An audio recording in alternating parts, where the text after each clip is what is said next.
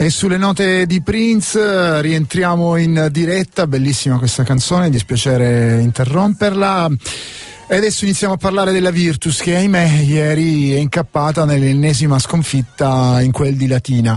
Ne parliamo con il collega Renato Rubino del quotidiano di Puglia di Brindisi. Renato, sei in linea?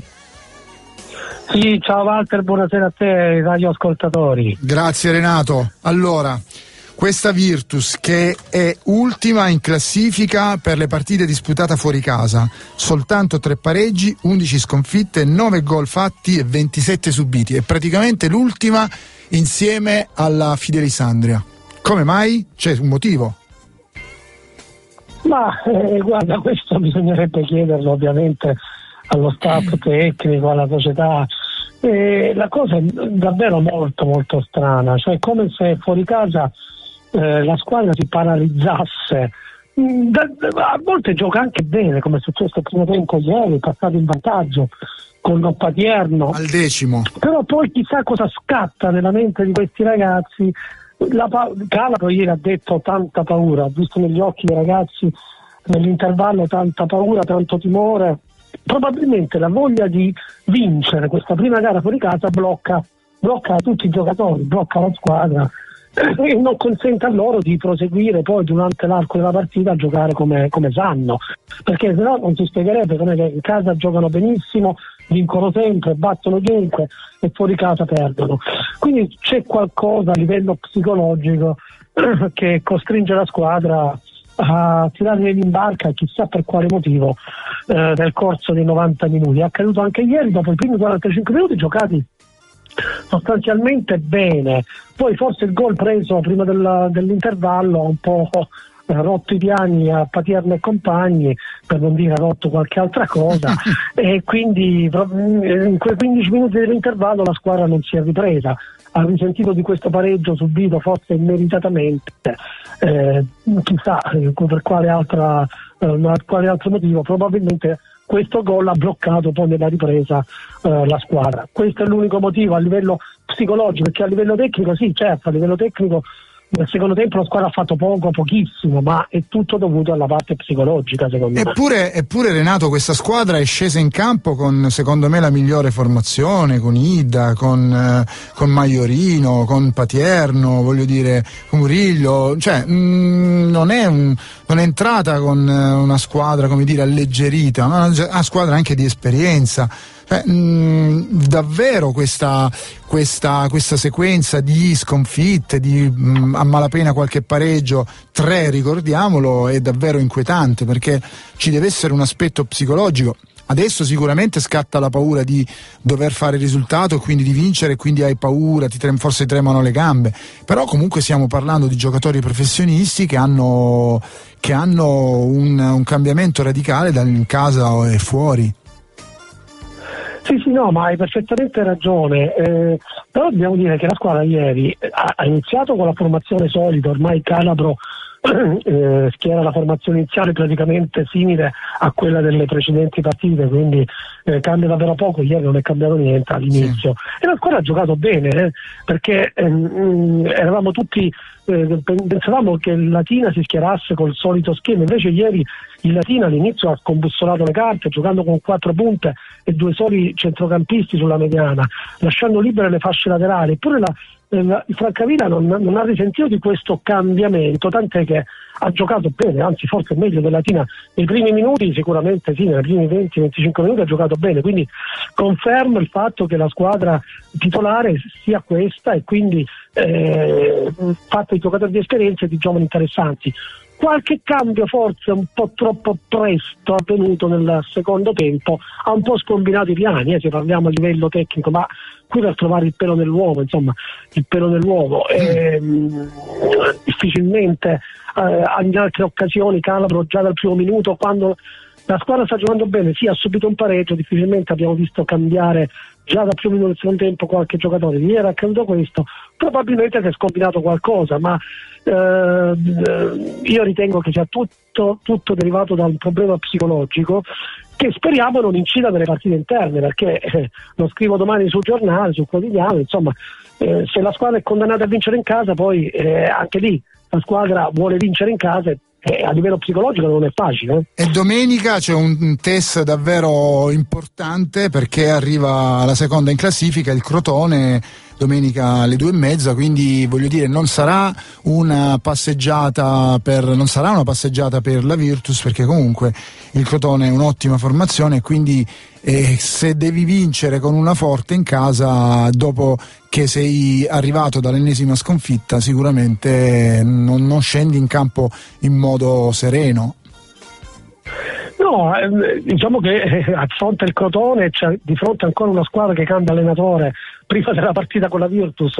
Il Crotone ha esonerato infatti il tecnico Franco Lerda eh, sì. dopo questi passaggi a vuoto nel girone di ritorno. Il Crotone in pratica nel girone di ritorno ha fatto pochissimi punti, per cui eh, c'è stato questo cambio di, uh, di guida tecnica e quindi anche questo contribuirà a rendere un po' più difficile la partita contro i calabresi che sono secondi in classifica, ormai eh, la lotta è solo per il secondo posto perché insomma Catanzaro pur con la sconfitta di ieri con la Viterbese non, non ha da temere nulla.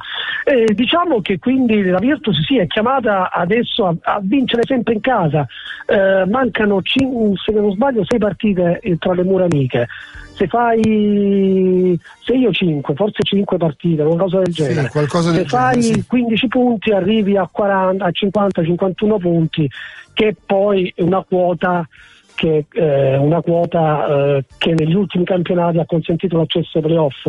Quindi la squadra è condannata a vincere sempre in casa eh, se dovesse perdere sempre, sempre fuori casa. Staremo a Anche vedere se... cosa accadrà. Certo è che Guarda, dimmi, no, dimmi. dico Renato, guardando la classifica, ieri per esempio hanno vinto quelle di dietro, hanno vinto quasi tutte, incominciando dalla Viterbese, dal Messina, l'unica che ha perso è la Turris, tant'è che adesso la, dire, la, la, la linea della dei play out eh, si è alzata a 30 punti, Tuchel e il Monterosi ha anche vinto, il Potenza ha pareggiato, cioè voglio dire sono arrivati dei risultati che mm, ritirano un po' dentro la Virtus. E domenica se non dovesse arrivare una vittoria, voglio dire sì, sì, no, è chiaro che la Virtus sta in un limbo, sì. eh, a metà, a, diciamo è un limbo, è molto più vicino ai playoff che ai playout, sì, certo. eh, perché, però nei playoff tra la nona e la decima posizione c'è una bagarre davvero eh, che coinvolge tantissime squadre però non dimentichiamoci che anche il quarto posto non è così lontano,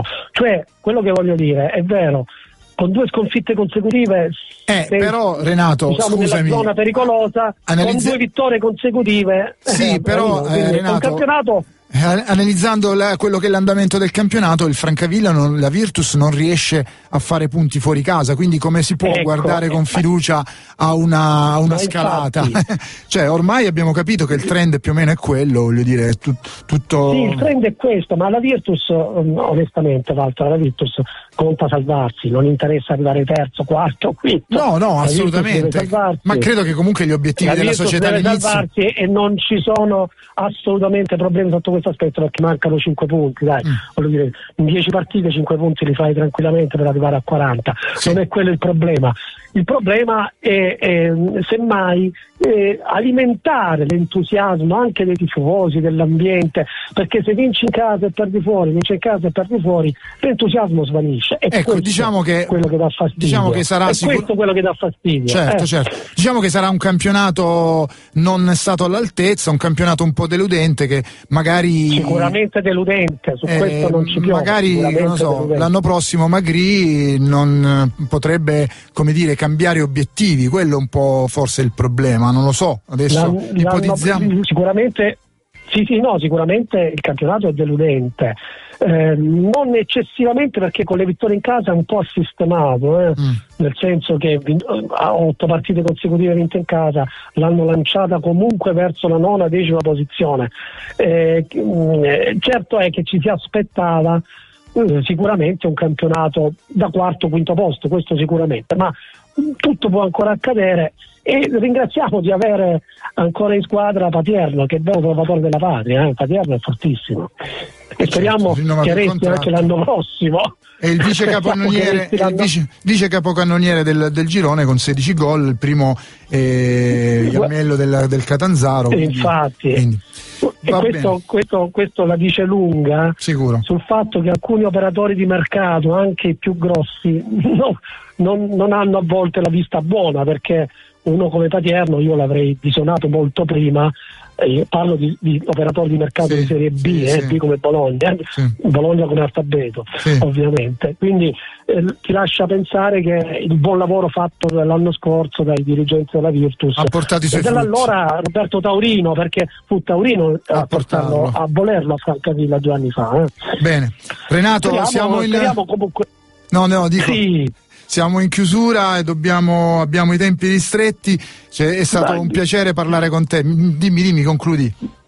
No, no, speriamo che comunque domenica ci sia eh, una, eh, grande, grande, affluenza di pubblico, nonostante l'orario delle 14.30 non sia proprio l'ideale, però insomma è che ci assistiamo a una bella partita, un'altra vittoria dei biancazzurri. Speriamo tutti. Bene Renato, grazie per essere intervenuto, Ciao, ci sentiamo nel proseguo del campionato, grazie a te Renato. Bene, con eh, l'ultimo intervento del collega ed amico Renato Rubino noi chiudiamo questa puntata odierna del Biancazzurro dove abbiamo parlato ampiamente della vittoria del, del Brindisi in quel di Lavello avendo due ospiti e avendo Andrea Contaldi e Alessandro Caiulo, un tifoso storico del, del Brindisi. Abbiamo parlato fino a pochi istanti fa con Renato Rubino, collega del quotidiano di Puglia di Brindisi, con cui abbiamo analizzato un po' la stagione soprattutto della, della Virtus con la speranza che domenica prossima contro il Crotone si possa tornare alla vittoria e avere un campionato un pochino più tranquillo e finire come dire, questo, questo anno un po' travagliato eh, in modo tranquillo e, mm, e, soddisfacente soprattutto per la società e ovviamente per i tifosi. Bene, eh, io vi rimando a lunedì prossimo dove eh, sicuramente parleremo ancora una volta della, della giornata eh, di campionato del Brindisi e della Virtus con questo non mi resta che salutarvi da parte mia, Walter Miglietta, dalla regia di Maurizio Urgese. E niente, vi auguro una buona serata, a lunedì prossimo, grazie a tutti voi.